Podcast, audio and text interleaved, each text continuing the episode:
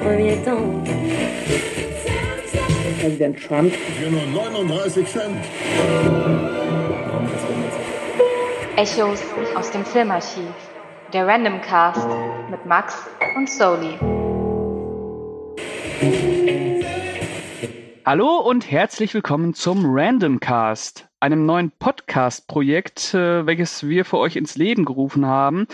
Äh, bevor auf die Einzelheiten dieses Podcasts eingegangen wird, äh, möchte ich erstmal mich und meinen Mitstreiter vorstellen. Also ich bin der Pascal, Soli, kennt ihr inzwischen. Und an meiner Seite ist der Max. Hallo Max. Hi. ich habe erst überlegt, ob ich auch deinen äh, dein Profilnamen sagen soll äh, bei Movie Break. Den Inkorruptus, den kennt ihr inzwischen auch schon. Der hat nämlich äh, in der letzten Woche, nee, in der letzten Woche, schon oh, länger schon her, ne? Zeit her, ja. ja ist ja. schon eine Zeit her. Äh, Im letzten so. Monat nämlich. Mhm. Ähm, beim Hatecast mitgemacht zu Django Unchained und hatte da seine Podcast äh, Feuertaufe. Und äh, es wurde sich von mehreren Stellen gewünscht, dass der Max öfter mitmacht. Mhm. Das, Wusstest du das schon, Max? Ähm, ich habe es vernommen und äh, habe mich sehr gefreut. ja. Und ähm, habe dementsprechend äh, mich jetzt ein weiteres Mal getraut. ja, und äh, sogar ein äh, langfristiges Projekt mit mir aus dem Boden gestampft. Genau. Beziehungsweise, das ist der Plan.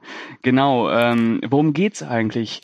Random Cast. Ähm, der Titel ist Programm, würde ich sagen. Wir besprechen genau. Kreuz- und Quer-Themen aus der Filmwelt. Deswegen auch äh, der Untertitel Filmechos. Äh, nee, doch, Film, nee, Echos aus dem Filmregal. So, nee, aus dem Filmarchiv. Oh, weia. So, nochmal. Echos aus dem Filmarchiv. genau, was uns äh, ziemlich freie Hand lässt. ja, was super ist. Muss was super sagen. Ist. Ja, ja. Genau. genau. Ja, Max, äh, worüber Und, sprechen wir denn heute? Ja, heute haben wir uns ähm, ja ein, ein Stück weit in Anlehnung ans äh, ja, den ersten Podcast wo wir ja ähm, auf den Tiefpunkt von Quentin Tarantino hingewiesen haben, haben wir uns heute gesagt, wir suchen den Tiefpunkt eines äh, Regisseurs, den wir beide sehr gut finden, ähm, wo wir sozusagen auch äh, ja, uns wirklich suchen müssen, um was äh, zu finden, was wir den Tiefpunkt betiteln können. Und das mhm. ist der Regisseur Fincher. David war, oder? David Fincher. Ja, David Fincher. ja, genau. Das war einfach Vornamen immer sicher. Genau. Ähm, ich bin ein Riesenfan und äh, dementsprechend kenne ich den Vornamen nicht. Okay, das klingt jetzt komisch. Nein, also ja. Fincher äh, meines Erachtens grandios. Ich freue mich regelmäßig, wenn ich von ihm höre, dass es einen neuen Film gibt ähm, und freue mich eigentlich auf alle Projekte von ihm und äh, dementsprechend, ja, haben wir uns gedacht, was ist eigentlich der schwächste Fincher-Film? Schwierig, auf jeden Fall. Ähm, aber bevor wir das herausfinden werden, vielleicht erstmal die Frage, was ist dein liebster David Fincher-Film? Ähm, mein liebster Fincher, ähm, ich kann tatsächlich da jetzt nicht so, boah, ist schwer, das irgendwie persönlich einzuschätzen, weil ich einfach sage, sieben ist es ganz klar und mhm. ist für mich unumstößlich. Ähm, ich finde Fight Club auch sehr, sehr gut. Ähm, mhm. aber ist einfach so gehypt und äh, so so, so so ein Phänomen geworden, dass ich diesen düsteren ähm, Psychothriller der einfach so, ich finde, also ähm, der hat schon echt Zeichen gesetzt und war, ich, ich erlebe es regelmäßig, dass Leute auf mich zukommen und sagen, hier, empfehle mir mal einen Film, der ist wie sieben, weil alle sozusagen sieben so gut finden, ähm, finde ich, ist einfach ähm, top nochmal Fight Club, wenn man das so sagen kann. Und dementsprechend ist für mich die klare 1-7 und die klare 2 Fight Club. Aha. Und ähm, danach kommen die ganzen guten Thriller, die er gemacht hat. Und davon hat er ziemlich viel gemacht, muss man sagen. Alle. Ja, eigentlich, ja, dann kommen die anderen. Schwierig dann sozusagen. Wenn ich jetzt noch, yeah. wenn ich meine Top 3 zusammenstellen will, ähm, ist äh, tatsächlich, glaube ich, boah, ja, also würde ich zwischen Zodiac und Gone Girl so ein bisschen hin und her schwanken. Mhm. Ähm, und äh, würde mich fast zu, zu, zu Zodiac entscheiden. Ähm, mhm. Und zwar nur aufgrund von, von, von Kleinigkeiten, ähm, weil ich den Cast mehr mag. Aber sonst einfach grandioses Thriller, alle beides. Und genauso auch ähm, äh, hier die Verblendung. Ähm, ah, okay. Den wir auch nicht vergessen. Ja. Na, ja. Ähm, bei mir auf Vereins ist auf jeden Fall Zodiac. Oha, okay. Das ist äh, für mich äh, einer der besten Filme der letzten 20 Jahre. Mhm. Ähm, auf Platz zwei ist bei mir schwierig. Also da entweder Social Network oder sieben. Mhm. Ähm, Jetzt habe ich doch Social Network vergessen. ja, Okay, Social. Network oder sieben. Boah. äh, mm. Äh, Okay, du hast sieben genommen, dann nehme ich mal Social Network auf die zwei. mhm. Ähm, Okay. Und auf die drei äh, muss dann natürlich sieben kommen, wobei ähm, ja, Verblendung und Gone Girl natürlich auch echt äh, brillant sind, ne? Ähm, auf Also jeden Fall, Social- ähm, ja? Ja, sorry, ich habe das Social Network jetzt ein bisschen vergessen. Also, ja, ich würde fast, ja, ist auf jeden Fall die vier oder die drei. Also, dann, dann wird er noch mit Zodiac drum kämpfen. Ja, ja, Ja. habe ich Also vergessen. man, man, man merkt schon, ähm, den besten David Fincher-Film äh, herauszufinden, ist vielleicht noch schwieriger als den schlechtesten David Fincher-Film ra- herauszufinden. Ähm, wir machen das jetzt trotzdem.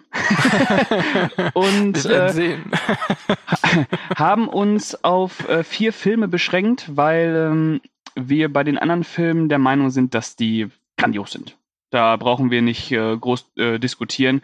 Und ähm, die Filme, die wir rausgenommen haben, wo wir jetzt ein bisschen drüber sprechen wollen, sind einmal Alien 3, The Game, Panic Room und der seltsame Fall des Benjamin Button. Genau.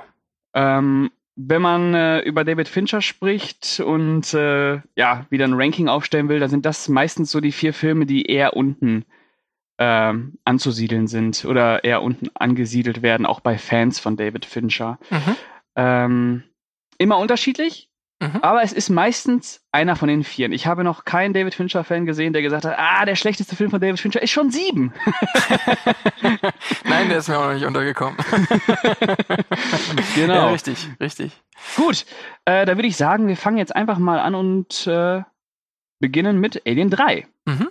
Ähm, Möchtest du äh, kurz sagen, worum es da geht? ja, In gerne. aller Kürze? ist auch ist ja auch kurz zusammengefasst. Im Prinzip ist Alien 3 ähm, schließt meines Wissens eigentlich ziemlich schnell an äh, Alien 2 an, sprich ähm, in einer Raumkapsel landet äh, die uns allen bekannte Replay ähm, zusammen mit ähm, ich glaube drei anderen ähm, auf äh, einem Planeten und dieser Planet ähm, ist äh, ja ein, ein, ein Gefängnisplanet, beziehungsweise ähm, leben die Gefängnisinsassen äh, da in Eigenverwaltung sozusagen. Und ähm, ja, und mit äh, Replay, wie kann es anders sein, ist natürlich auch ein Alien mit auf dem Planeten gelandet. Ähm, die anderen Insassen sind ums Leben gekommen, beziehungsweise eine war dieser Android, ähm, wo sie ja noch versucht, Genau. Daten rauszusammeln und Der ähm, Bishop Bishop, genau. genau. und, dann der äh, andere war Hicks und dann noch das Mädchen Newt. Newt, genau, genau, was Genau. Ähm, auch irgendwie die Tochter war, oder? Das Genau, trifft sie ja dann sehr.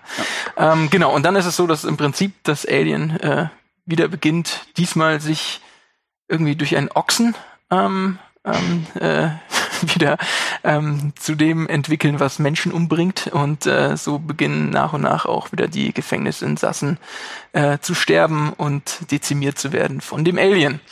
Und Richtig. ja, das ist eigentlich, finde ich, kurz gefasst auch so der Plot und, ähm, Und, und, und da merkt man auch schon, dass äh, Alien 3 sich wieder sehr stark an Alien 1 orientiert, ne? mhm, Denn äh, es wird wieder kammerspielartig und ähm, es wird äh, weniger äh, Materialschlacht. Genau, es gibt auch nur ein Alien.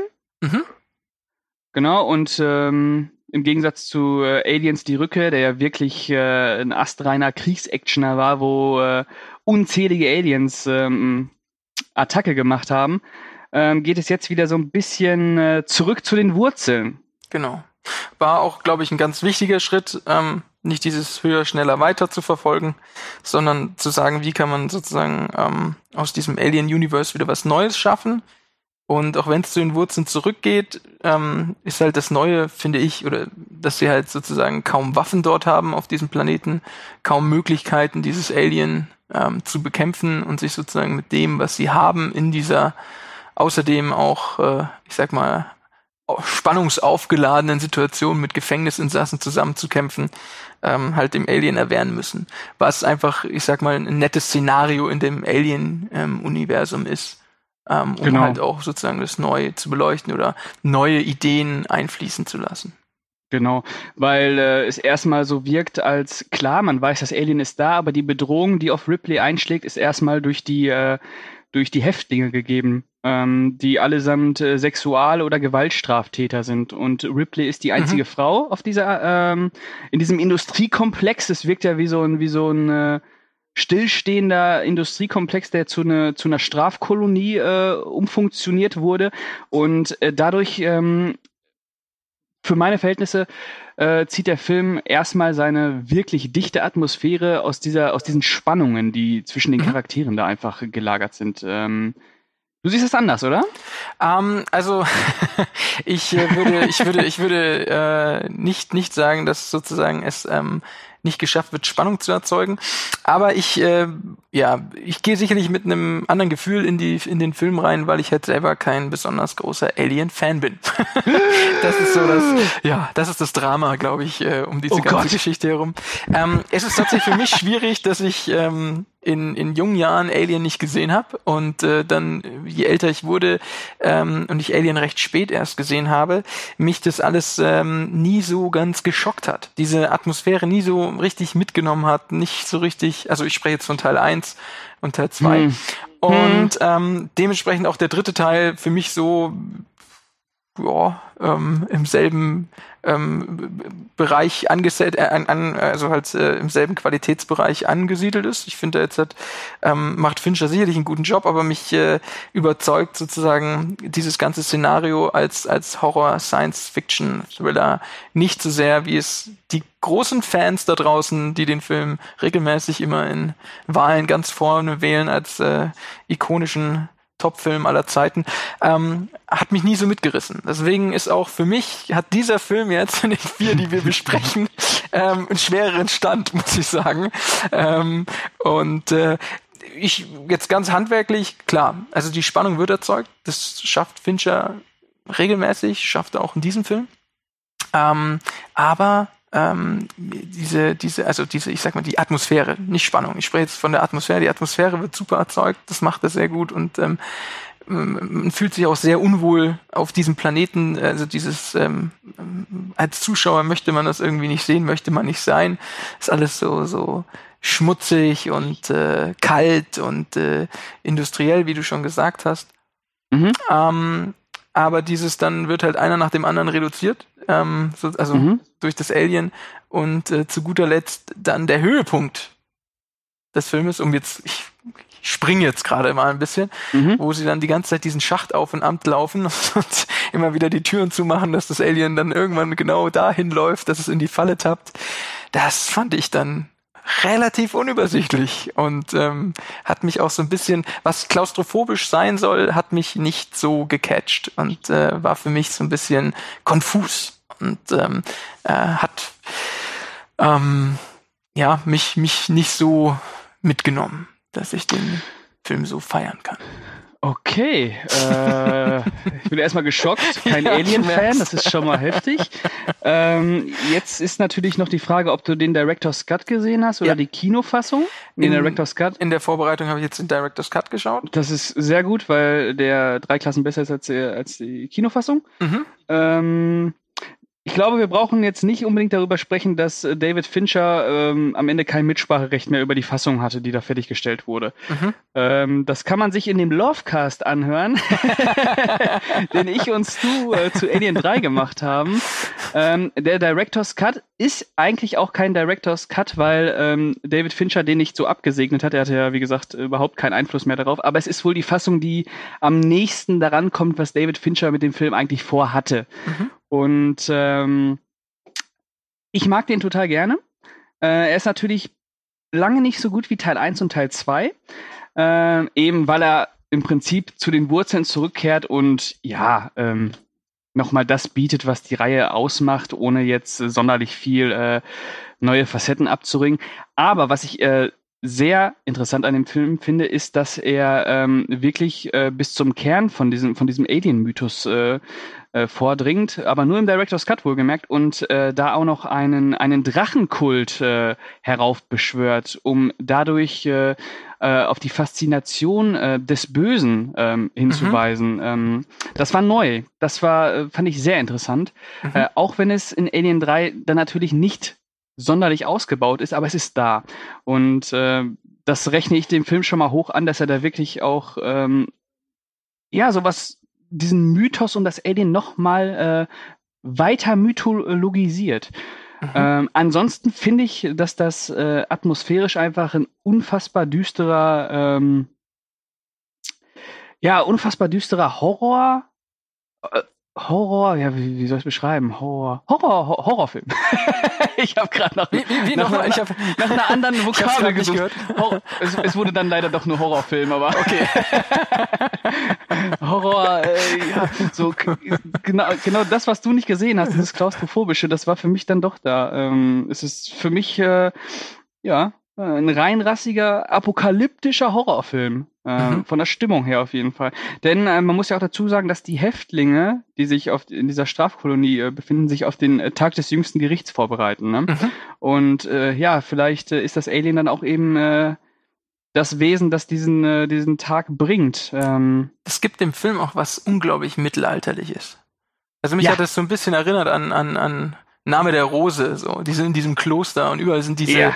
diese, diese, äh, ja, abstinenten Mönche in Anführungszeichen, ähm, ja. mit ihrem, äh, das Einzige, woran sie sich festhalten, ist dieser Glaube zu Gott und, äh, und, und ja, und das, es ist so düster, es ist so, ähm, ja, ganz, ganz schrecklicher Ort. und es erinnert auch an das, an das dunkle Mittelalter tatsächlich, dieser Film. Das stimmt, Genauso. das stimmt, das genau. Ist, hast du recht. Mhm. Also, ist, ähm, wie gesagt, wenn ich, wenn ich, wenn ich, wenn ich äh, ähm, sage, ich bin kein Fan und und und ich äh, ähm, bin da nicht so abgeholt worden, will ich den Film jetzt auch nicht verdammen. Nein, nein, das äh, will ich nicht sagen. Aber er ist einfach für mich, ähm, es ist ein bisschen ein Rätsel für mich selber persönlich, ähm, warum die Alien-Filme so, also jetzt alle ähm, so hoch gelobt sind oder so hoch gefeiert werden, ein Stück weit. Ähm, aber ich kann auf jeden Fall jetzt so im Vergleich, wenn ich den Fincher-Film anschaue zu eins und zwei, ähm, finde ich, ist es, ist es für mich eine, eine Stück weit adäquate Fortsetzung, die, die einfach mit einer eigenen Idee aufwartet und das echt nett umsetzt und ähm, dementsprechend ähm, finde ich den Abfall, den alle irgendwie so immer sehen, wenn man liest, dass so irgendwie Teil 1 und 2 die grandiosen Meisterwerke sind und der dritte Teil fällt dann so ab, ähm, finde ich gar nicht so extrem. Ja, finde ich auch nicht. Ähm, man muss sich natürlich darauf einlassen, dass Alien 3 ganz stark über sein Setting kommt, ne? Der mhm. funktioniert halt nur über seinen Handlungsort. Und ähm, ja, also ähm, ich mag den.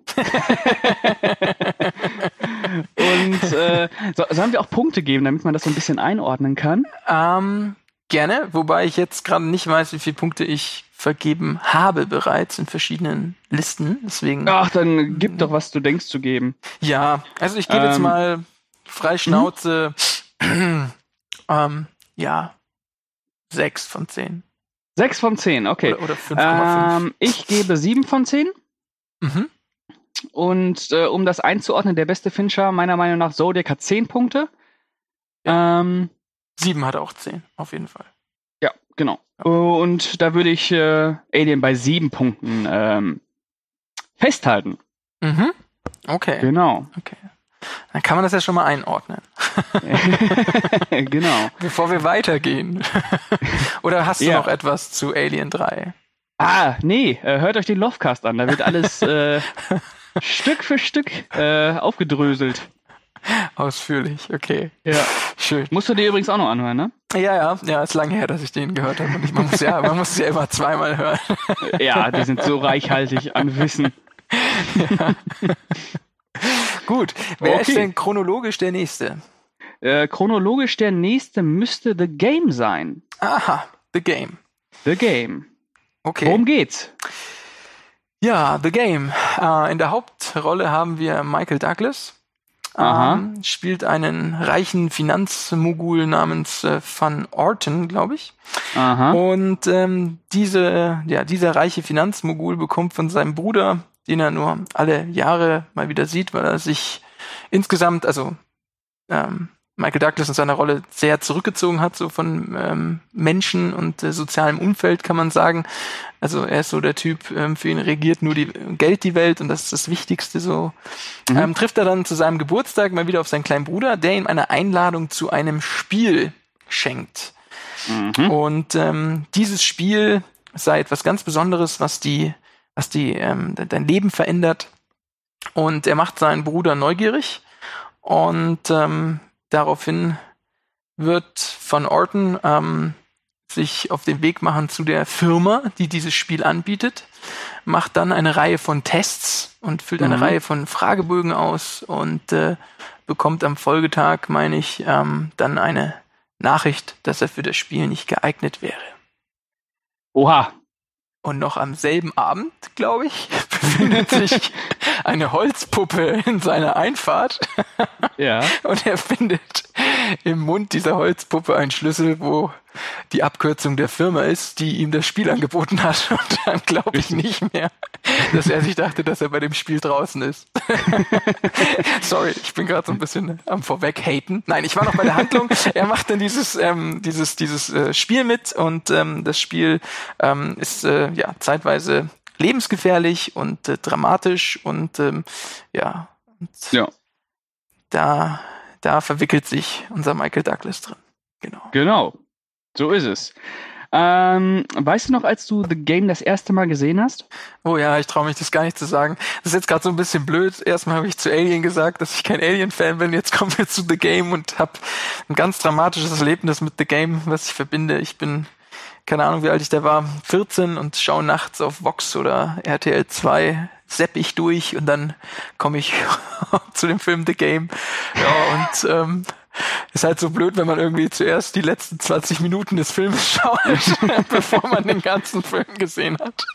Ja. Und so wurde mir das Ende, das sagenumwobene Ende, das äh, die ganze Welt äh, preist und äh, so toll findet, dieses Ende äh, wurde mir dann vorweggenommen. Mhm. Und ähm, seitdem schaue ich den Film immer nur ein zweites Mal. Das heißt, wann immer ich mir den Film anschaue, ich weiß, wie es Ende war und äh, sehe den ganzen Film immer aus dem aus der Sicht des, ich weiß schon, was am Ende passiert. Das ist tatsächlich ein Spoiler, der wehgetan hat und für immer wehtun wird. okay, denkst du denn, dass du äh, den Film äh, heute besser finden würdest, wenn du damals nicht gewusst hättest, was da für ein Ende auf dich zukommt? Ich kann ähm, den Hype nachvollziehen. Ähm, insofern, als dass man einen Film schaut, wo man nicht weiß, inwiefern der Film, ähm, also inwiefern dieses Spiel real ist oder nicht, inwiefern er ähm, ausgenommen wird oder nicht. Und wenn man sich das ähm, jung, unreflektiert anschaut, dann kann man davon, glaube ich, ziemlich begeistert sein und dann am Ende von dem Ende, was dann dieser große, ja, dieser große Turning Point in Anführungszeichen ist, ähm, dann umgehauen wird. Ne? Das kann ich gut nachvollziehen. Mhm. Ich sag mal von meiner Generation, alle, die so in meinem Alter sind, ähm, äh, die den Film damals in der Schule und äh, was weiß ich gesehen haben, die waren alle begeistert von dem Ende und fanden das alles grandios und das kann ich auch nachempfinden, dass das dann so ein toller ähm, äh, ja, Switch war, so ein Stück weit ja, ich will jetzt niemand zu nahe treten, aber so ein, so ein bisschen so ein M. Night Shyamalan. Weißt du, du weißt, wen ich meine. Ja. Ähm, und das Ding ist halt, dass ich ähm, das halt nie erleben konnte in dieser Form. Und jetzt, nachdem ich den Film nach Jahren, ich habe ihn dann irgendwann halt mal ganz gesehen und ähm, war dann nicht mehr so umgehauen. Jetzt habe ich ihn nochmal angeschaut. Und der Film suggeriert leider die ganze Zeit eigentlich den zweiten Boden in Form von, das ist alles nur ein Spiel. Ähm, mhm. Selbst wenn auch auf ihn geschossen wird, bleibt irgendwie, ähm, also ich meine, das ist ja irgendwie die Sequenzen, wo man sagt, das ist vielleicht doch nicht nur ein Spiel, weil Leute wirklich auf ihn schießen. Ja. Aber auch das bleibt weiterhin immer so als doppelter Boden im Hinterkopf, dass das alles nur ein Spiel ist. Und das ist dann so am Ende ähm, dann halt wenig überraschend, dass es alles nur ein Spiel war. ja, äh, wobei ich ja sagen muss, dass der Film ähm, die ersten 100 Minuten ja wirklich äh, ziemlich kompetent seine Spannung daraus zieht, dass man als Zuschauer jetzt nicht wirklich weiß, wie weit die gehen. Mhm. Ne? Also man weiß, okay, das ist Teil des Spiels, aber wie extrem ist das Spiel äh, wirklich? Kann man, kann man auch sterben? Kann man draufgehen? Damit spielt er ja. Und ähm, man muss auch dazu sagen, dass äh, The Game der erste Film nach Sieben war von David Fincher und äh, wir kennen das Ende von Sieben. Okay. Mhm. Äh, und wir wissen, äh, das Ende von Sieben haut richtig rein. Mhm. Und äh, ich kann mir auch vorstellen, dass David Fincher sich da gedacht hat, ah, scheiße, da muss ich noch mal einen drauflegen. Mhm. Äh, muss ich auch mal wieder richtig äh, einen richtigen Twist rausknallen. Okay. Und ähm, ich muss sagen, ähm, die ersten, wie gesagt, ähm, 100 Minuten fand ich wirklich gut weil die für mich äh, schönes, altmodisches Spannungskino sind, äh, um einen Typen, der irgendwie äh, in eine Sache reinrutscht, die er selber nicht mehr kontrollieren kann. Und äh, das Schöne daran ist ja, Michael Douglas eh grandios. Ja. Ähm, ist so ein total äh, emotional eingefrorener Geschäftsmann, der so nach und nach immer mehr die Fassung verliert. Mhm. Und äh, ja, das äh, macht Spaß zuzugucken einfach. Und dass er Kontrolle abgeben muss. Genau, das ist endlich, dieses- mal, endlich mal Kontrolle verlieren. Im Ne? Prinzip ist dieses Spiel ja nichts anderes, als dass sie, dass sie dafür sorgen, dass er Kontrolle verliert. Ja. Er hat alles im Griff, sein ganzes Leben lang, alle Finanzen, jeder springt und tut, was er will. Und ähm, dann kommt das Spiel, was die, ich nehme an, die werden das schon davor sozusagen ihn analysiert haben, dass er der Typ ist, der sozusagen immer die Kontrolle behalten muss und will. Und man merkt schon, wie, wie es ihn überhaupt neugierig macht und wie es ihn auch ähm, wirklich, äh, ähm, ja, an, ja ähm, also es gibt ja dieses Gespräch mit den anderen Geschäftsmännern, wo er dann auch fragt, worum geht's eigentlich in diesem Spiel? Und die geben ihm keine klare Antwort. Und das, äh, Ja. das nagt an ihm. Das merkt Ja, man richtig. Das nimmt ihn so Und, richtig und mit. es wurmt ihn ja auch sehr, als er angerufen wird und äh, gesagt wird, er ist nicht geeignet. Ne? Genau, genau, Ähm, ja, ähm, und dann kommt äh, irgendwann die Auflösung. genau. ähm, Und äh, das erste Problem an dieser Auflösung ist, äh, dass äh, dieser Film wirklich äh, davon ausgeht, dass eine Firma, was auch immer das für eine Firma sein mag, äh, in der Lage ist, den weltgrößten Überwachungsapparat äh, aus dem Boden zu stampfen, nur zu äh, Unterhaltungszwecken. Äh, also wirklich, da wird alles äh, in den Schatten gestellt, was jemals an Überwachungsmaschinerie äh, von was weiß ich wem installiert wurde. Ähm, aber das ist nicht das eigentliche Problem bei mir. Mein Problem ist daran, ähm, dass der Film ähm, am dass der Twist ja darauf aus will, dieser Figur von Michael Douglas eine Lektion zu erteilen. mhm. und also, und äh, dieser Film legitimiert am Ende damit, dass äh, Michael Douglas sich äh, geändert hat dadurch, also wirklich verändern möchte, dass äh, psychische und körperliche Folter in Ordnung sind, solange sie zu einem positiven Ziel führen. Genau das ist das Ende von The Game. Mhm. Dieser Michael Douglas wird gejagt, der wird, äh, der wird terrorisiert, auf den wird geschossen, der wird Mhm. angegriffen, der wird lebendig begraben. Äh, alles. Der wird Er von wird Hunden in den verfolgt. Suizid getrieben. ja, er wird in den Er Suizid wird in den getrieben. Suizid und wir stehen davor und denken uns, yes! Genau, denn am Ende äh, Genau. will er sich umbringen. Und äh, er springt, springt vom Dach runter und landet auf einem gepolsterten X. Denn alles ist so geplant gewesen, dass er natürlich genau von dieser Seite runterspringt. Und ähm, ja, Im Notfall Das- hätten sie ihn ja runtergestoßen, sagen sie ja. und, und, ach genau, und du hast ja die Rechnung nicht gesehen am Ende. Ne? Also es wird dir dann gezeigt, die können das. Ne? Mit dieser Überwachung, die können das, ist halt teuer. Ja, und das, das Geld haben sie ja. Mm, Unser mm, Finanzmogul. Ja, also verstehe ich vollkommen. Ähm, äh, wenn man es so sieht, ist auch tatsächlich etwas, was ich ähm, nee, absolut nicht auf dem Schirm hatte, was da eigentlich so ähm, gespielt wird. Ähm, und äh, was sozusagen da an, an, an ähm, ja, eigentlich auch für Schaden verursacht wird. Also ich meine, als ob Michael Douglas, nachdem er jetzt auf diesem ähm, Kreuz gelandet ist, in den nächsten Nä- Nächten immer gut ruhig schlafen wird. Nee, wird er nicht. Das ist was zutiefst Traumatisches, was er erlebt hat. Und klar, das wird sein Leben verändert haben. Wahrscheinlich mit einer mit einem Besuch beim Psychologen. Ähm, Man muss ja auch dazu sein. sagen, dass, dass sein Vater sich auch umgebracht hat, indem er vom Dach gesprungen ist. Ne? Ja, Und, äh, und mit, mit diesem Trauma wird ja, arbeitet dieses Spiel ja auch ständig. Mhm.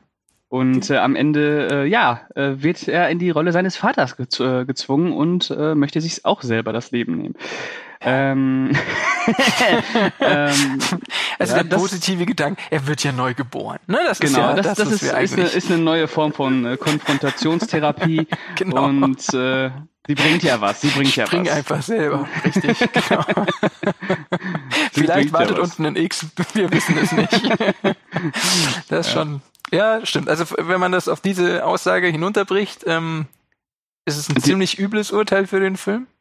Ja. Aber natürlich bietet er davor ähm, schon auch Spannung. Also wie gesagt, wenn ich am Anfang ähm, gesagt habe, dass mich das schon gestört hat, dass er sozusagen am selben Abend noch sieht, dass äh, er wieder im Spiel ist, das ist jetzt nur die eine Wendung, die mich ähm, ja, so wobei bisschen- man da ja noch sagen können, dass, dass es zum Spiel gehört, ist so das erste Augenzwinkern. Genau. Ne? Ja, das ist ja, ja. so. Äh, genau. Ansonsten. Genau, das muss jetzt nicht über, über, über ich fand so witzig, das steht in jeder in Inhaltsangabe, steht es drin, dass er ähm, erstmal nicht bei dem Spiel mitmacht und dann macht er doch mit. Das ist ziemlich irrelevant eigentlich für den Film. Ja, ja. aber sonst klar, es ist ähm, grandiose Spannung, das äh, zeigt Fincher in diesem Film auch. Also ähm, die Szenen ähm, beginnend mit mit dem Fernseher, der mit ihm spricht, ähm, das ist äh, auch atmosphärisch super. Ähm, das ist so, ich war mal in einem, ich, ich selber war mal in einem Bus, der darstellt, wie sich schizophrene Patienten fühlen. Ähm, da kommt man rein und ähm, soll sozusagen ähm, erleben, wie es ist, diese paranoide ähm, Schizophrenie ähm, äh, äh, selbst an eigenen Leib zu erleben. Und dann sieht man da auch die Nachrichten und dann ist auf einmal ein Foto von einem selber in diesem Bildschirm, das sie halt vor dem Bus von dir gemacht haben und solche Sachen. Und das ähm, trifft äh, Fincher sehr gut in diesem Film auch. Ähm, diese äh, der Fernseher spricht mit dir, ja, mhm. ähm, das fand ich hervorragend inszeniert. Also das ist, ähm, äh, das ist schon so der erste, erste Kontrollverlust. Man glaubt äh, seiner eigenen Psyche nicht mehr. Nach dem Motto, haben die jetzt gerade mit mir gesprochen?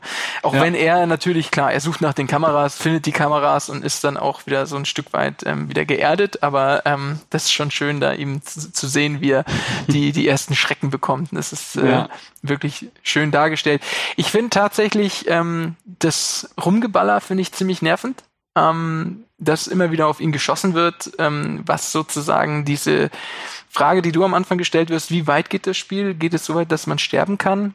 Ähm, mhm. Sozusagen, äh, das ist ja eigentlich eine der Szenen, die, die einem ähm, das äh, suggerieren sollen, dass die tatsächlich vielleicht wirklich auf ihn schießen, dass er tatsächlich wirklich äh, äh, sterben könnte, etc. Ähm, ja, fand ich so ein bisschen äh, too much, hätte man anders lösen können. Ich fand diese, diese, diese Szenen, ähm, die viel äh, kniffliger sind, wie er ist im, im Taxi und hat dann den, den, den, ähm, den Fensterheber dabei, um sich selbst zu retten. Das ist, war für mich viel mehr Thrill und viel mehr ähm, die Spannung, die ich an dem Film mochte. Ja? Mhm.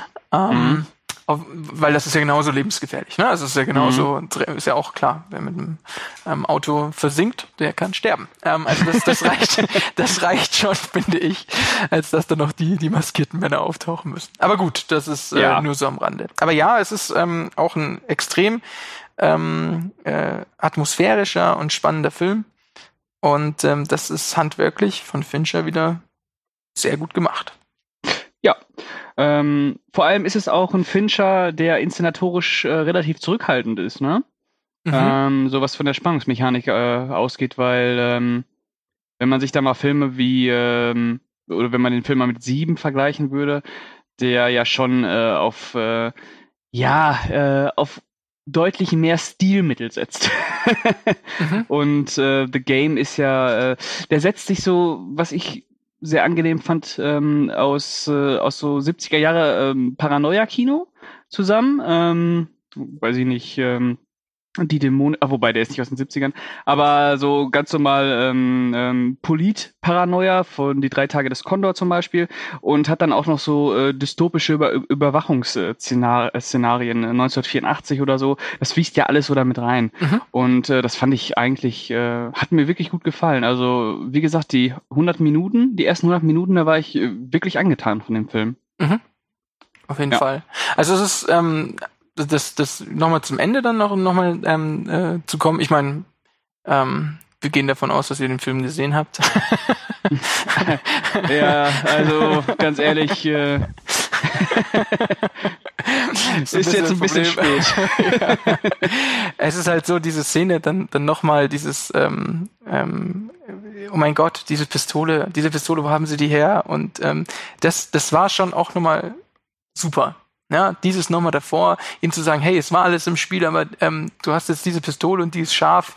Ähm, das ist nochmal so auf diesen, diesen, diesen, nochmal so ein Spannungsbogen mehr. Stimmt das jetzt, stimmt das nicht? Das ist, ähm, finde ich, eine äh, ne, ne super Spitze. Aber mit dem Sprung aus dem Fenster ist es halt einfach dann over the top. Ja. ja das ist. War ähm, nix. Ja. Ja. Naja. Hätte man anders lösen können. Ja, das hätte man äh, anders machen müssen, ja. Ähm, Aber gut. Okay. Ähm, The Game. Ähm, was gibst du? Eins bis zehn? Ja, ich bleib bei meinen sechs Punkten. Also genauso so wie Alien. Ja, genau. So. Äh, ich würde den äh, ersten 100 Minuten würde ich 7 bis 8 geben. Mhm. Ähm, den letzten 20 Minuten oder letzten 30 Minuten gebe ich äh, 0.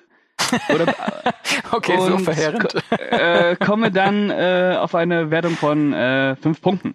Okay. Aha. Man sieht Jawohl. eine Tendenz. gut, gut, gut. Bleiben die nächsten zwei. Jawohl. Äh, der nächste Film ist äh, von 2002 und heißt Panic Room. Mhm. Panic Room. Ähm, soll ich wieder zusammen äh, die Zusammenfassung mach geben? Mal, mach mal, mach mal. Okay. Also Panic Room ist eigentlich sehr simpel, sehr schnell erklärt. Es geht darum, dass äh, Jodie Foster ist, spielt eine Mutter, der Name weiß ich jetzt wirklich nicht mehr, die zusammen mit ihrer Tochter nach einer Trennung in ein neues äh, Anwesen, Haus einzieht. Ähm, da der Ehegatte, äh, von dem sie sich trennt, sehr reich ist, können sie sich ein unglaublich äh, großes, vierstöckiges ähm, ja, äh, Haus irgendwo in New York in einem reichen Viertel leisten, wo sie einziehen, was sie kaufen und ähm, ja, und das Besondere an diesem Haus ist, der Vorbesitzer, ebenfalls Millionär, hatte einen sogenannten Panic Room einbauen lassen. Ähm, also ein Raum, wo man sich zurückziehen kann im Falle eines Einbruchs oder im Falle von Gefahr. Und ähm, ja, diese Panic Room, ähm, die schauen sich auch erstmal so an. Ähm, das ist eigentlich eine sehr unangenehme Sache, da drin Platz zu finden. Aber hey, ähm, was, was es gibt, das nehmen wir mit, das brauchen wir vielleicht gar nicht. Aber natürlich, äh, der Film heißt so, ähm, noch in derselben ersten Nacht, nachdem sie eingezogen sind, ähm, kommen drei Gangster, die einbrechen und ähm, das versteckte Erbe des Vorbesitzers suchen. Und dieses versteckte Erbe soll sich sogar im Panic Room befinden. Und Jodie Foster schafft es aber noch davor, mit ihrer Tochter in den Panic Room zu flüchten, hat aber die Security-Anlage noch nicht richtig eingestellt, deswegen sie aus diesem Raum heraus keine Hilfe rufen kann und so sitzt sie gefangen im Panic Room, während draußen drei Gangster überlegen, wie sie in den Panic Room reinkommen. Bam! Genau. So einfach. Ja. Und auch sehr ähm, atmosphärisch wieder sehr gut und alles, aber auch wirklich fast, also ja, Kammerspiel. ja, das ist echt wirklich schon ein Kammerspiel für ja, Fincher-Verhältnisse. Genau, mhm. es ist nur ein Haus, wo alles eigentlich ähm, stattfindet. Ja. Und ähm, äh, und man hat halt diesen Panic Room. Und was ich tatsächlich ähm, gleich zu Anfang mal bemängeln möchte, ist, ähm, es ist wunderschön dargestellt, wie Jodie Foster bei der Hausführung in diesen Panic Room reingeht und ähm, sehr schnell wieder raus will, ja. weil sie mhm. das ganz, äh, ganz dramatisch findet, wie klaustrophobisch das da drin ist.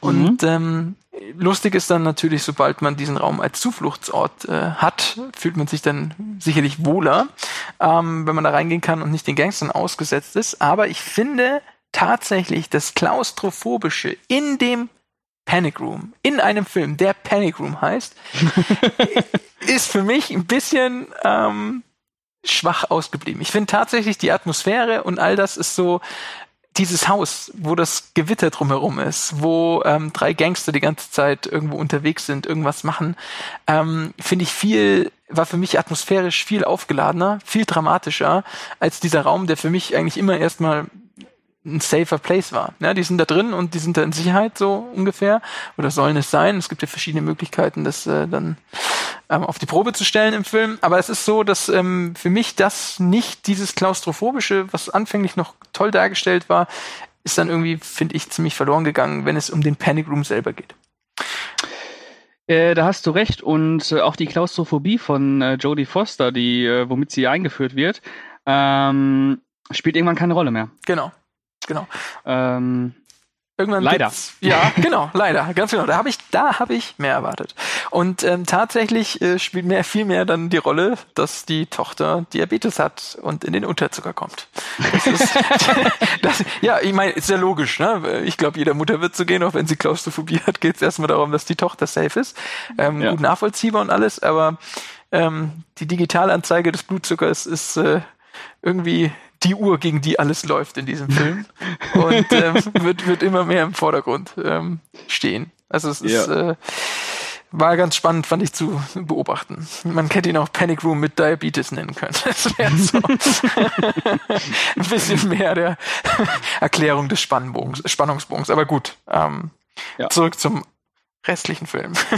ähm, ja, äh, Panic Room ähm, ist für mich äh, im Großen und Ganzen ein äh, schön reduzierter Thriller.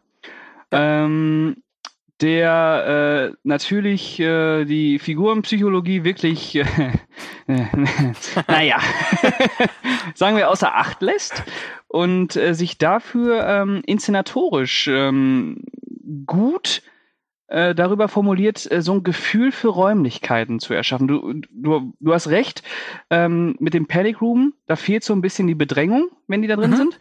Aber ähm, der Film hat wirklich grandiose Kamerafahrten durch dieses Haus. Und ähm, das ist sehr interessant gemacht, weil der Film durch diese Kamerafahrten immer wieder suggeriert, dass das das Auge des Verbrechers ist. Äh, es mhm. gibt da so die Szene, wenn, wenn die Verbrecher ankommen, die drei, gucken sie durchs Fenster und die Kamera fährt los. Mhm. Auch mhm. so durch, die, auch durch diese, durch den Henkel von der Kaffeekanne ja, genau. durch. Und äh, viel ja, zitiert, ja. Äh, ja, ist auch echt ein bisschen too much. Ja. Geht ja auch dann in CGI-Effekte über, muss man sagen. Ja, der hat er, hat er leider einige. So hat er leider waren. einige. Ja, hat er leider einige.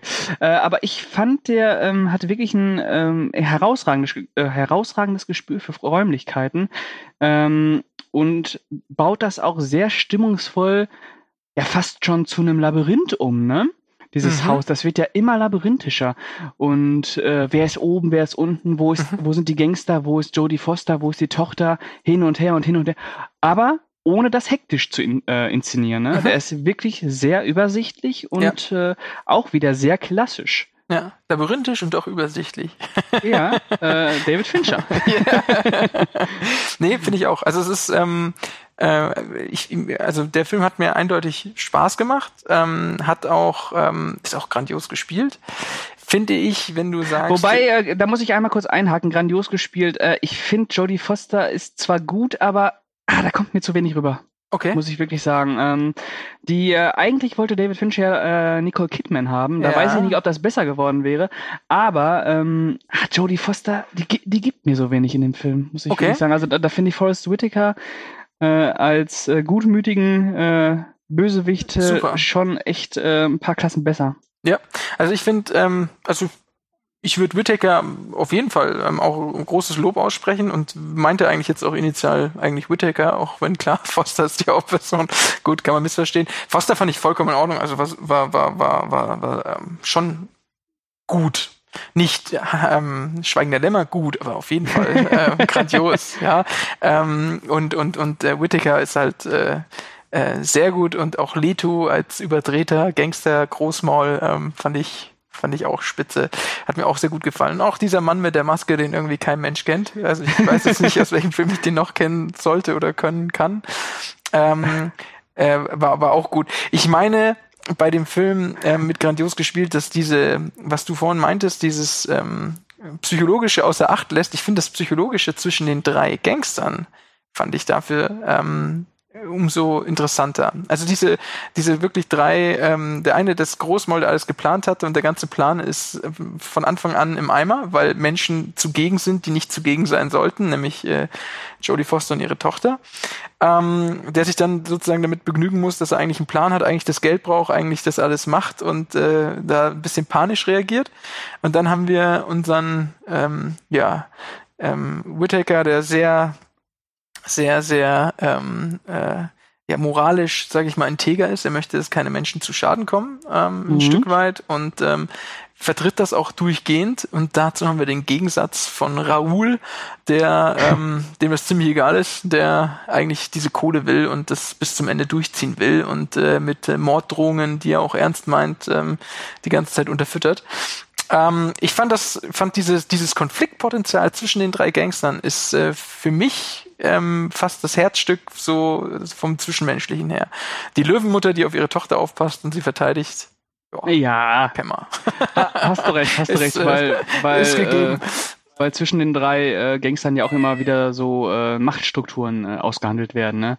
Wer hat Absolut. jetzt das Sagen? Wer hat jetzt Die das Sagen? wer hat jetzt das Sagen? Die sich- ja, die sich die ganze Zeit ändern. ständig ändern. Ständig Wenn der ändern. eine ja. hat, hat dann die äh, Idee und sagt dann, ja, ohne meine Idee wird's nicht laufen. Ja, und äh, ich Ja, weiß und ohne meine Fähigkeiten Geld- kannst du das nicht umsetzen Genau, und und und genau. und, und. Ähm, Äh, nee, stimmt. Das ist natürlich jetzt auch nicht sonderlich, äh, weiß ich nicht, äh, tiefschürfend, aber äh, Mhm. es ist, äh, man muss dazu sagen, dass Panic Room ja wirklich äh, ein reinrassiger Genrefilm ist und ähm, sich, glaube ich, auch äh, nicht erdreistet, äh, mehr sein zu wollen. ja. Ähm, das ist einfach ein Kammerspielartiger für David Fincher Verhältnisse irgendwie schon minimalistischer Mhm. Thriller, Mhm. ähm, äh, der aber gleichzeitig natürlich auch mit Großstadtängsten spielt, ne? Standardangst in der Großstadt Einbruch. ja. Ja. Und äh, da ja wirklich auch so ein Klima der Angst schafft, ähm, was auch immer zugegen ist, denn man fiebert natürlich mit Jodie Foster mit, schaffen sie das, eskaliert die Situation, sch- schafft sie es vielleicht irgendwie doch noch zu vermitteln, hauen die drei ab, kommt die Polizei, die ja irgendwann kommt, aber nicht eingreifen kann, weil Jodie Foster äh, sagt, sie äh, ist nichts los, alles gut hier. Mhm. Ähm, Ah, apropos, da wollte ich mit dir drüber reden. die Szene, als die Polizei an der Tür ist. ja. Und tatsächlich kommt am Ende ja doch noch die, die, die, ähm, die Polizei. Wie gibt sie ihm da das Zeichen? Gibt sie ihm überhaupt ein Zeichen? Den Ich meine, er sagt, blind, Jodie Foster, den Polizisten, er sagt ja, blinzeln Sie und sie versucht so stur wie möglich nicht zu blinzeln.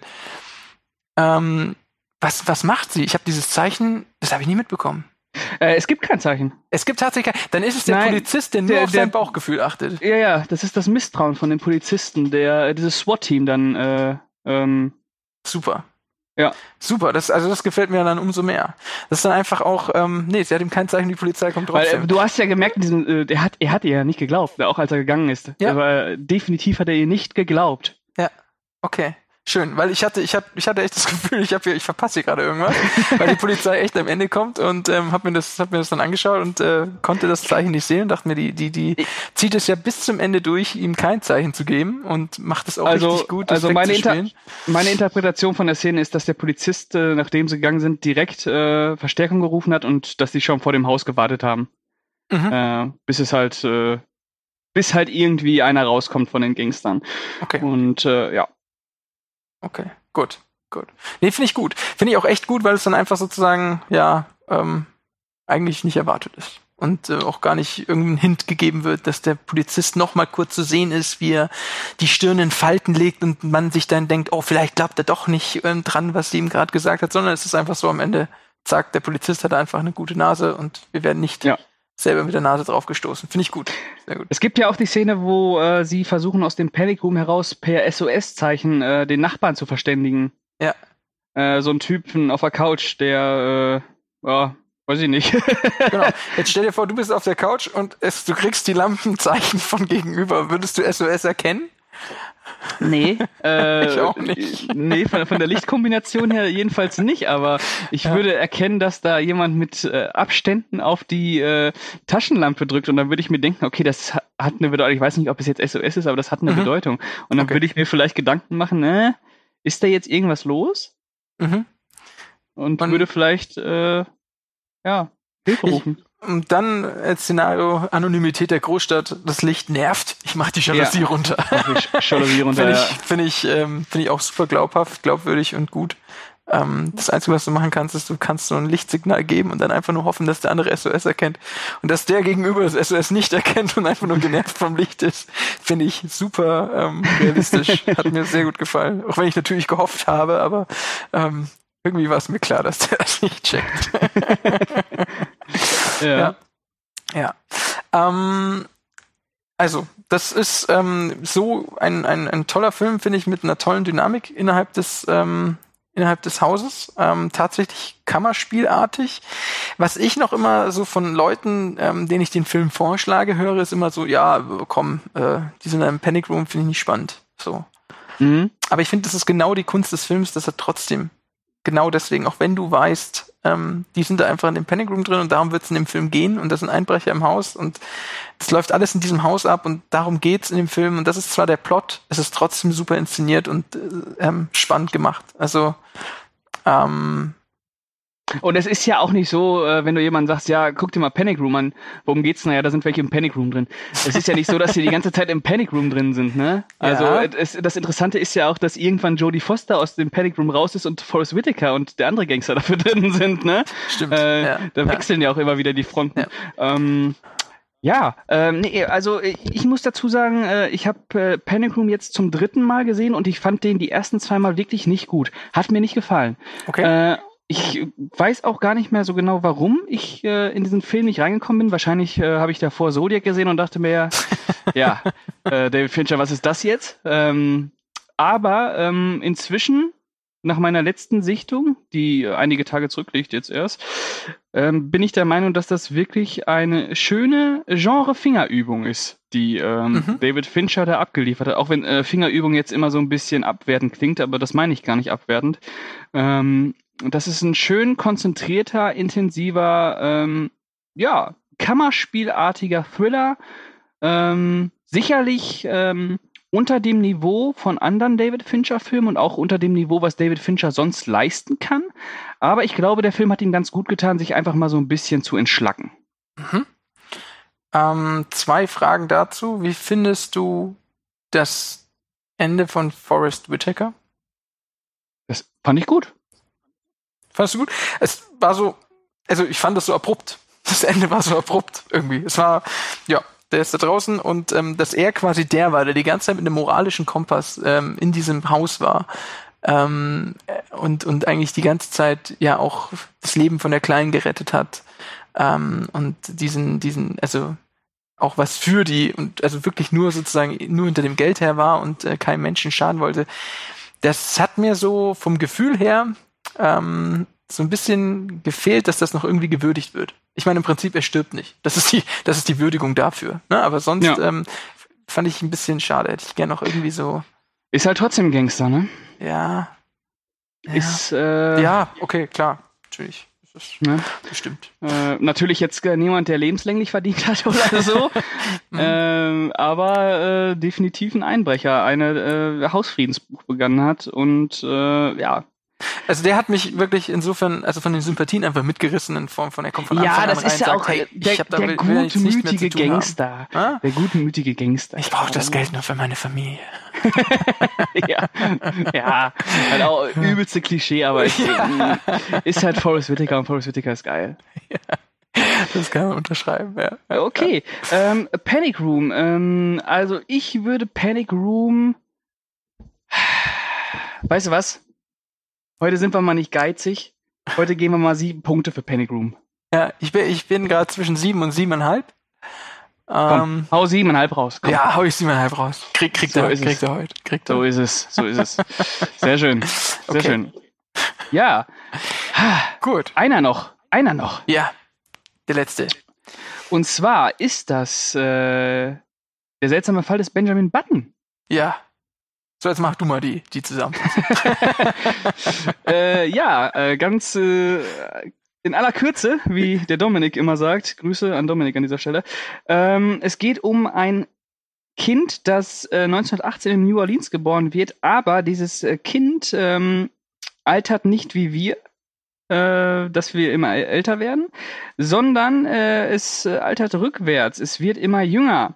Und äh, der Fall des Benjamin Button beschreibt das Leben dieses, ähm, dieses Menschen, der ja den Fluch und Segen ähm, erlebt, äh, immer jünger zu werden und erzählt das als große Liebes- und Lebensgeschichte. Genau. Und das macht er sehr gut. Das macht er verdammt gut. Ja, das ist tatsächlich, ich hatte mir überlegt, ähm, nachdem wir uns jetzt auf die chronolo chronologische äh, äh, Reihenfolge. Reihenfolge geeinigt hatten, dachte ich Ja. mir anfänglich, ich hätte eigentlich gleich am Anfang anfangen können mit Benjamin Button, dass ich den gleich mal vorwegnehmen will, als ähm, wir haben uns zwar bei den vier Filmen darauf geeinigt, das sind die vier schwächsten sozusagen, aber den hätte ich gleich, ähm, nachdem ich jetzt alle vier Filme nochmal gesehen habe, hätte ich den gleich mal vorweggenommen, weil ich den ähm, für mich eindeutig stärker fand ähm, als die anderen drei. Und ich tatsächlich den Benjamin Button immer so ein bisschen ähm, äh, weiter hinten einsortiert habe, weil er eben nicht der typische Fincher ist. Na? Also ähm, du hast ja auch letztens eine schöne Kritik dazu geschrieben, wo du, ich glaube, eh äh, ausdrückst. Aber er ist einfach ein ähm, ein, ein, ein, ein sehr warmherziger Film, ein sehr schöner Film, ein, ein Film über Liebe und Verlust und ähm, hat zwar melancholische Untertöne, aber es sind ähm, ähm, wird getragen von, von, von ja, ein Stück weit auch Lebenslust, die da auch gezeigt wird und was es eben bedeutet, ähm, alt zu werden. Und ähm, unterscheidet sich da eben von allen anderen Fincher-Filmen, fällt deswegen ziemlich aus der Reihe, aber ist ähm, meines Erachtens ganz schönes, sehr schöner ähm, und berührendes Kino. Super, äh, super berührend. Ähm, ich ähm, stimme dir da vollkommen zu. Ähm, für mich ist der seltsame Fall des Benjamin Button auch der beste von den vier Filmen, die wir heute besprochen haben. Sehr gut. und ähm, ich weiß noch, äh, als ich den das erste Mal gesehen habe, und ich wusste schon, wer David Fincher war damals, mhm. und ähm, ich hätte nie gedacht, dass das äh, ein David Fincher-Film sein könnte. Ich hätte gedacht, ja, das wird äh, Robert Zemeckis sein, der äh, zum Beispiel auch Forrest Gump gemacht hat. Äh, von mir aus lass es auch Steven Spielberg sein. ähm, aber David, ne, niemals David Fincher, niemals dieser zynische, kaltherzige äh, Bastard. ja, ja, ja, ja, absolut. Ähm, ja, und der haut dann wirklich so ein herzerwärmendes, äh, so eine herzerwärmende fiktive Biografie über einen Menschen raus, der dadurch, dass er immer jünger wird, äh, den Menschen vor dem vor der Leinwand beibringt, was es heißt, immer älter zu werden, ne? Mhm. was Altern bedeutet. Was Altern? Ähm, und was ich, also das sollte eigentlich mein Fazit werden, aber das hau ich jetzt auch gleich mit raus.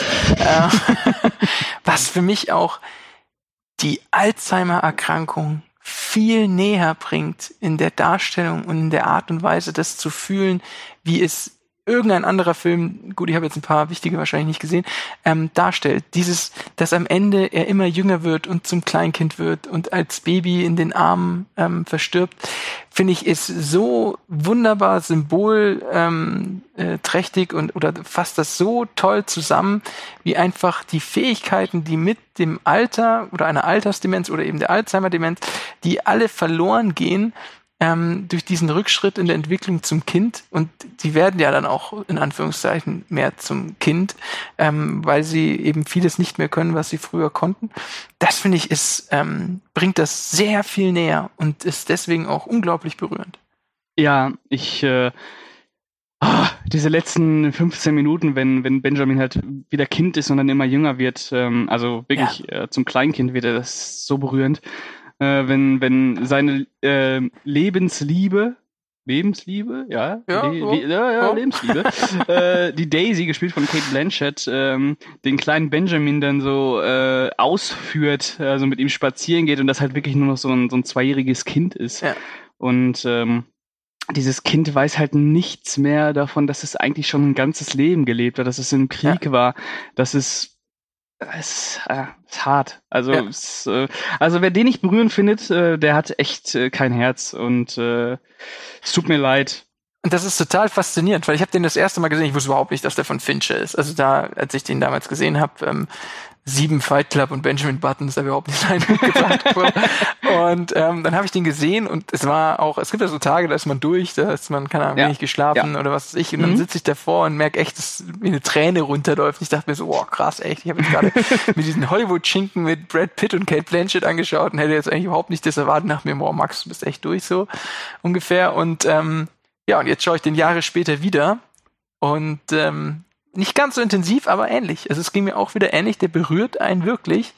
Und ich finde so von dem ganzen ähm, irgendwie wie, wie, wie der Film auch abgetan wird oder, oder, oder besprochen wird, ich sage jetzt mal außerhalb äh, von, von Filmfankreisen, sage ich mal, ähm, hat der überhaupt nicht den Stellenwert, den er eigentlich genießen sollte, weil ich den da echt genial finde. Ja, das ist wirklich äh, ein Ausnahme-Hollywood-Epos, muss man sagen, weil äh, dieser Film ja trotz seiner ähm, erstmal äh, großen Effekte, der Brad mhm. Pitt wird ja zum, zum, zum Greis äh, gemacht mhm. und ähm, hat, natürlich hat der Film große Effekte. Der Film war auch, was weiß ich, wie teuer, ne? Da ist äh, ordentlich Kohle geflossen. Mhm. 150 Millionen oder ja. so. Und, okay, ähm, ja. und ähm, trotzdem ist der Film total entschleunigt und äh, baut gar nicht so sehr auf die großen Gesten, sondern ist wirklich, äh, ja, fast schon sanftmütig, ne? Mhm. Also der ist ja wirklich nicht theatralisch oder, mhm. oder kitschig oder, oder dass er die irgendwie aufbinden will. Guck mal, das ist jetzt nochmal so richtig schön dramatisch. Guck ja. dir das an und wein. Ja. Das hat ja. er ja überhaupt nicht. Ja. Auch der, auch und, der Krieg wird ja überhaupt nicht so, ähm, also mit, mit, mit diesen Extrembildern oder sowas dargestellt. Und also der ist alles so ein bisschen zurückhaltend, aber ja. umso glaubwürdiger und umso ähm, ja, vielleicht fehlt dann auch so manchen dann irgendwie so das, das extrem dramatische oder so, aber ich finde, das ist so ein Film von leisen Tönen und das, ähm, ja. das ist super. Ja. Ähm, was du am Anfang gesagt hast, war, ähm, du hättest gedacht, dass es derselbe Regisseur wie von Forrest Gump ist. Mhm. Ähm, tatsächlich ist es derselbe derselbe ähm, ähm Writer, Drehbuchautor, ne? Mhm. Genau. und, und auch die Parallelen sind erstaunlich. Ja. Ähm, und das ist mir aufgefallen, als die Mutter immer gesagt hat, man, man weiß nie, was, was kommt oder irgendwie, man weiß nie, was äh, passieren wird. Also diese, diese pra dieses Pralinengleichnis aus Forrest Gump, ähm, das Leben ist wie ein Schachtel Pralinen, das hat mich sofort daran erinnert. Und dann der, der Captain ähm, von ja. dem Schlepper, der erinnert auch an diesen, ähm, wie heißt Lieutenant der? Dan. Genau, genau, genau. Das äh, fand ich fand ich ganz extrem. Das habe ich irgendwo gelesen, ähm, dass da auch äh, war noch mehr ähm, äh, Parallelen zu sehen. Aber das äh, ist mir dann während dem Film schon aufgefallen. War umso überraschter, dass es tatsächlich auch der gleiche Sch Schriftsteller ist, also derselbe Writer ist. Ähm, und äh, es ist tatsächlich auch so eine Lebensgeschichte von einem Außenseiter. Mhm. Und ähm, hat aber im Vergleich zu Forrest Gump eben Forrest Gump, der dem Präsidenten begegnet, der was weiß ich was alles macht, diese unglaublichen Spitzen in seinem Leben. Da ist ähm, ähm, Benjamin Button, der, ich sag mal, viel ähm, ja nicht so, äh, du sagst entschleunigt, ja. Klar, aber er ist, ist auch, bescheidener, ne? Genau, bescheidener, genau. Und auch der Darsteller ist viel mehr ein, also hier der, der Brad Pitt ist ja auch viel mehr nicht der aktive, wie jetzt Forrest Gump, der um die ganze Welt rennt, so ungefähr, sondern es ist der Beobachtende, der selbst ja. seine Mitmenschen beobachtet, da auch seine Schlüsse zieht und immer so ein bisschen, auch ein bisschen passiv ähm, agiert, aber was das unglaublich ähm, irgendwie schön macht. Also es ist so, ähm, ja, fällt mir schwer. Ja, es, es, es, ist, es ist einfach sehr menschlich, ne? Ja, genau. Es ist, es ist sehr menschlich. Es ist ähm, keine Heldengeschichte, so wie Forrest Gump. Genau, es ist keine äh, Heldengeschichte. Äh, mhm. äh, also, äh, aber äh, Forrest Gump, Meisterwerk, ich liebe den Film. Ähm, ja. Aber ähm, Benjamin Button ist halt keine Heldengeschichte, sondern eine Geschichte über Menschen. Und ähm, Ah, ja, ist was fürs Herz. Ja, ja kann Fincher auch. Kann, kann Fincher auch. Äh, ich wünsche mir, dass er vielleicht nochmal sowas macht. Weil äh, wenn jemand so ein Liebesfilm, und Benjamin Button ist ja auch ein Liebesfilm, ähm, dreht wie David Fincher, der ja wirklich äh, Kitsch und, und Rührseligkeiten so äh, von Grund auf verweigert, mhm. ähm, ja, da, da kommen dann einfach so Sternstunden des Hollywood-Kinos raus. Ja. Ne?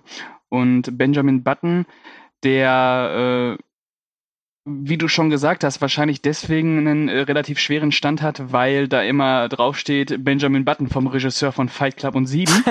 ähm, Wer weiß, ja. ja, das ist das Problem einfach, ne?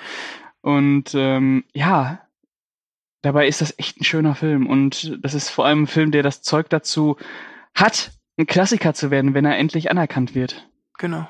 Siehe, genau. siehe Zodiac. Ist auch krass. Ja. Das Gleiche. er ist auch, er ist auch grand, also er ist auch super besetzt. Brad Pitt spielt auch grandios. Ähm, die, ja. die Tricktechnik ist, wie schon gesagt, wunderbar.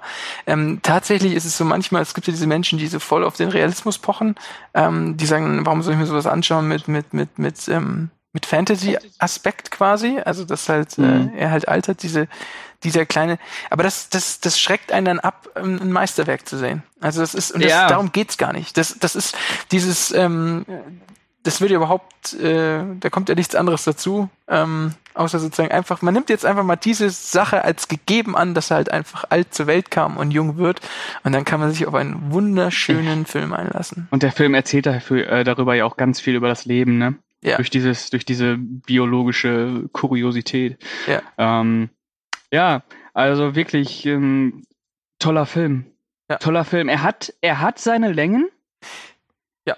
Das äh, kann man nicht äh, unter, den, äh, unter den Tisch fallen lassen, weil er, wie gesagt, auch wirklich äh, sehr in sich gekehrt ist und sehr entschleunigt erzählt ist und halt 170 Minuten geht. Man merkt das. Mhm. Man merkt, dass er 170 Minuten geht, aber wenn man diese 170 Minuten in Anführungsstrichen geschafft hat, dann merkt man auch, wie viel äh, der Film einem eigentlich gibt. Mhm. Ja. Mhm. Ja. Auf jeden Fall. ja, Ja. Wunderbar. Wunderbar. Ja, äh, Punkte, äh, Max. Ja, Was also, gibst du dem, Den muss ich jetzt, Benny? äh, den muss ich, also, ich sag mal 8,5. 8,5, da kennt er nix. Okay, ähm, wir, weil wir ja heute äh, den geizfreien Tag haben, ähm, gebe ich 8 Punkte. Wow. Ja, aber das ist, das spricht jetzt eine eindeutige Sprache, dass wir diesen Film gegenüber den anderen drei gleich mal erheben wollen. Ja. Und das haben wir damit auch getan. Also, Ja. Bei zukünftigen Suchen nach dem schwächsten Fincher wird Benjamin Button ausgeschlossen. Ja, denn die zweite Ausgabe des Random Cast dreht sich darum, welcher der schwächste Fincher ist. Nämlich Alien 3, The Game oder Panic Room. Plus, was die kommenden 20 Jahre bieten. Ja, gut. Mal schauen. Ähm, Ja. da sind wir ja Gut. Äh, fast durch. Jetzt brauchen wir noch ein Jetzt, äh, Fazit. Jetzt kommt, äh, jetzt kommen wir zur entscheidenden Frage. Welcher Film ist der schwächste Fincher? Ja. Also, ähm, nachdem wir Benjamin schon rausgelassen haben, bin ich. Ich wäre ja dafür, wir haben jetzt drei übrig. Mhm. Was hältst du davon? Jeder von uns nimmt sich einen raus, der es nicht wird. Und dann haben wir den, den, okay. den, den alleine zurückbleibenden, der es dann ist. Oh, das Also ist heftig. Das also tut weh. ich würde auch gleich vorweggehen, weil, weil ich tue mir Okay. schwerer mit meinen beiden, wie schon vorweg gesagten, ähm, sechs Punkten für, für Game und, und äh, Alien 3. Deswegen nehme ich mir ähm, Panic Room okay. Dann nehme ich Dann mir Alien schon mal 3 raus. weg. Dann nehme ich mir Alien Ah. 3 weg und es bleibt The Game. Und wer hat das davor erwartet? Keiner. Ich glaube, äh, dass die meisten sich gedacht haben, dass es Alien 3 oder Panic Room wird. Ja, Oder Benjamin womöglich. Button. Ja, womöglich. Die, die ihn nicht gesehen haben. ja, ja. Äh, naja, gut, man muss halt auch dazu sagen, dass Benjamin Button ja schon. Äh, hat er, ne, also Ja. der wird schon positiv angenommen, aber der kriegt halt auch echt äh, Schelte. Also ähm, so gefeiert wird er ja auch nicht, ne? Ja, also es ist halt einfach so, wenn, wenn, wenn du ein Thriller-Fan bist und äh, aufgrund dessen ein großer Fincher-Fan bist, dann kann ich gut nachvollziehen, wenn alle Thriller- und Fincher-Fans sagen, ja, Benjamin Button mag ich nicht so, ist ja kein Thriller sozusagen. Ja, also das kann ich, Ja, wobei ich dann zu solchen Leuten auch. Äh, äh, naja, egal. lassen wir es unausgesprochen. Ja. Ähm, aber also deswegen, ich finde, mit The Game haben wir eine gute, haben wir eine gute Lösung gefunden. Ja, und man muss ja auch dazu sagen, The Game ist jetzt zwar unser schwächster Fincher, aber der Film ist ja auch äh, über weite Teile seiner Handlung immer noch ein wirklich guter Film. Und Und sehenswert. ähm, ja, und sehenswert. Und ähm, insgesamt vielleicht nicht wegen dem Ende, aber es ist äh, bezeichnend, dass der schwächste David Fincher-Film ja über weite Strecken auch noch ein guter Film ist, ne? Ganz genau. Ganz Gut. genau. Haben wir noch einen Ausblick? Was bringt ein Fincher demnächst raus? Äh, er wollte ja eigentlich diesen World War Z 2 machen, aber äh, daraus wird ja jetzt nichts mehr. Ähm, dann kommt Mindhunters Staffel 2 auf Netflix, der hat ein paar Hm. Folgen inszeniert. Oha, nochmal guter. Das äh, soll allen, allen geraten sein. Mindhunters fand ich ersten Staffel super. Ja, ich auch Fand grandios. Werden. Äh, lest meine Kritik.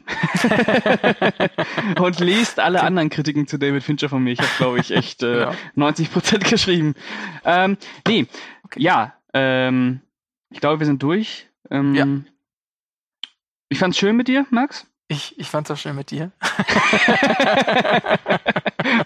äh, es war die erste Ausgabe. Wir müssen uns noch ein bisschen finden Mhm. und äh, noch ein bisschen äh, Konzeptfeinarbeit leisten. Aber ich fand fürs erste Mal äh, haben wir uns äh, durchaus äh, solide geschlagen und äh, wir werden wiederkommen Mhm. und wir werden besser wiederkommen und wir werden stärker wiederkommen. und was ich noch sagen muss, ähm, wir, wir haben es an dieser Stelle zwar noch nicht gehört, aber vielen Dank für Yumik für das Intro. Ah ja. Äh, hat er sich mal wieder äh, größte Mühe gegeben. Ja. Vielen Dank, Yumik, für alles, was du tust. ja, danke, dass es dich gibt. Genau. Ähm, ohne dich würde das hier nicht laufen. Ähm, genau. Und dann würde ich sagen, vielen Dank fürs Zuhören. So, was sagst du immer? Du sagst auch immer irgendwas am Ende. Ihr könnt uns abonnieren. Genau, ihr könnt uns abonnieren auf Spotify, auf Podigy, auf iTunes, oh, auf iTunes und, und YouTube gibt es jetzt mittlerweile auch. YouTube gibt es anscheinend auch mittlerweile. Aha. Und dann gibt es noch was. Äh, dieser. Dieser gibt's auch noch. Dieser, ah. genau. Und ähm, ja, abonniert uns da überall, gebt uns positive Bewertungen und äh, dann würde ich sagen, bis zum nächsten Mal. Jo. Danke euch. Macht's gut.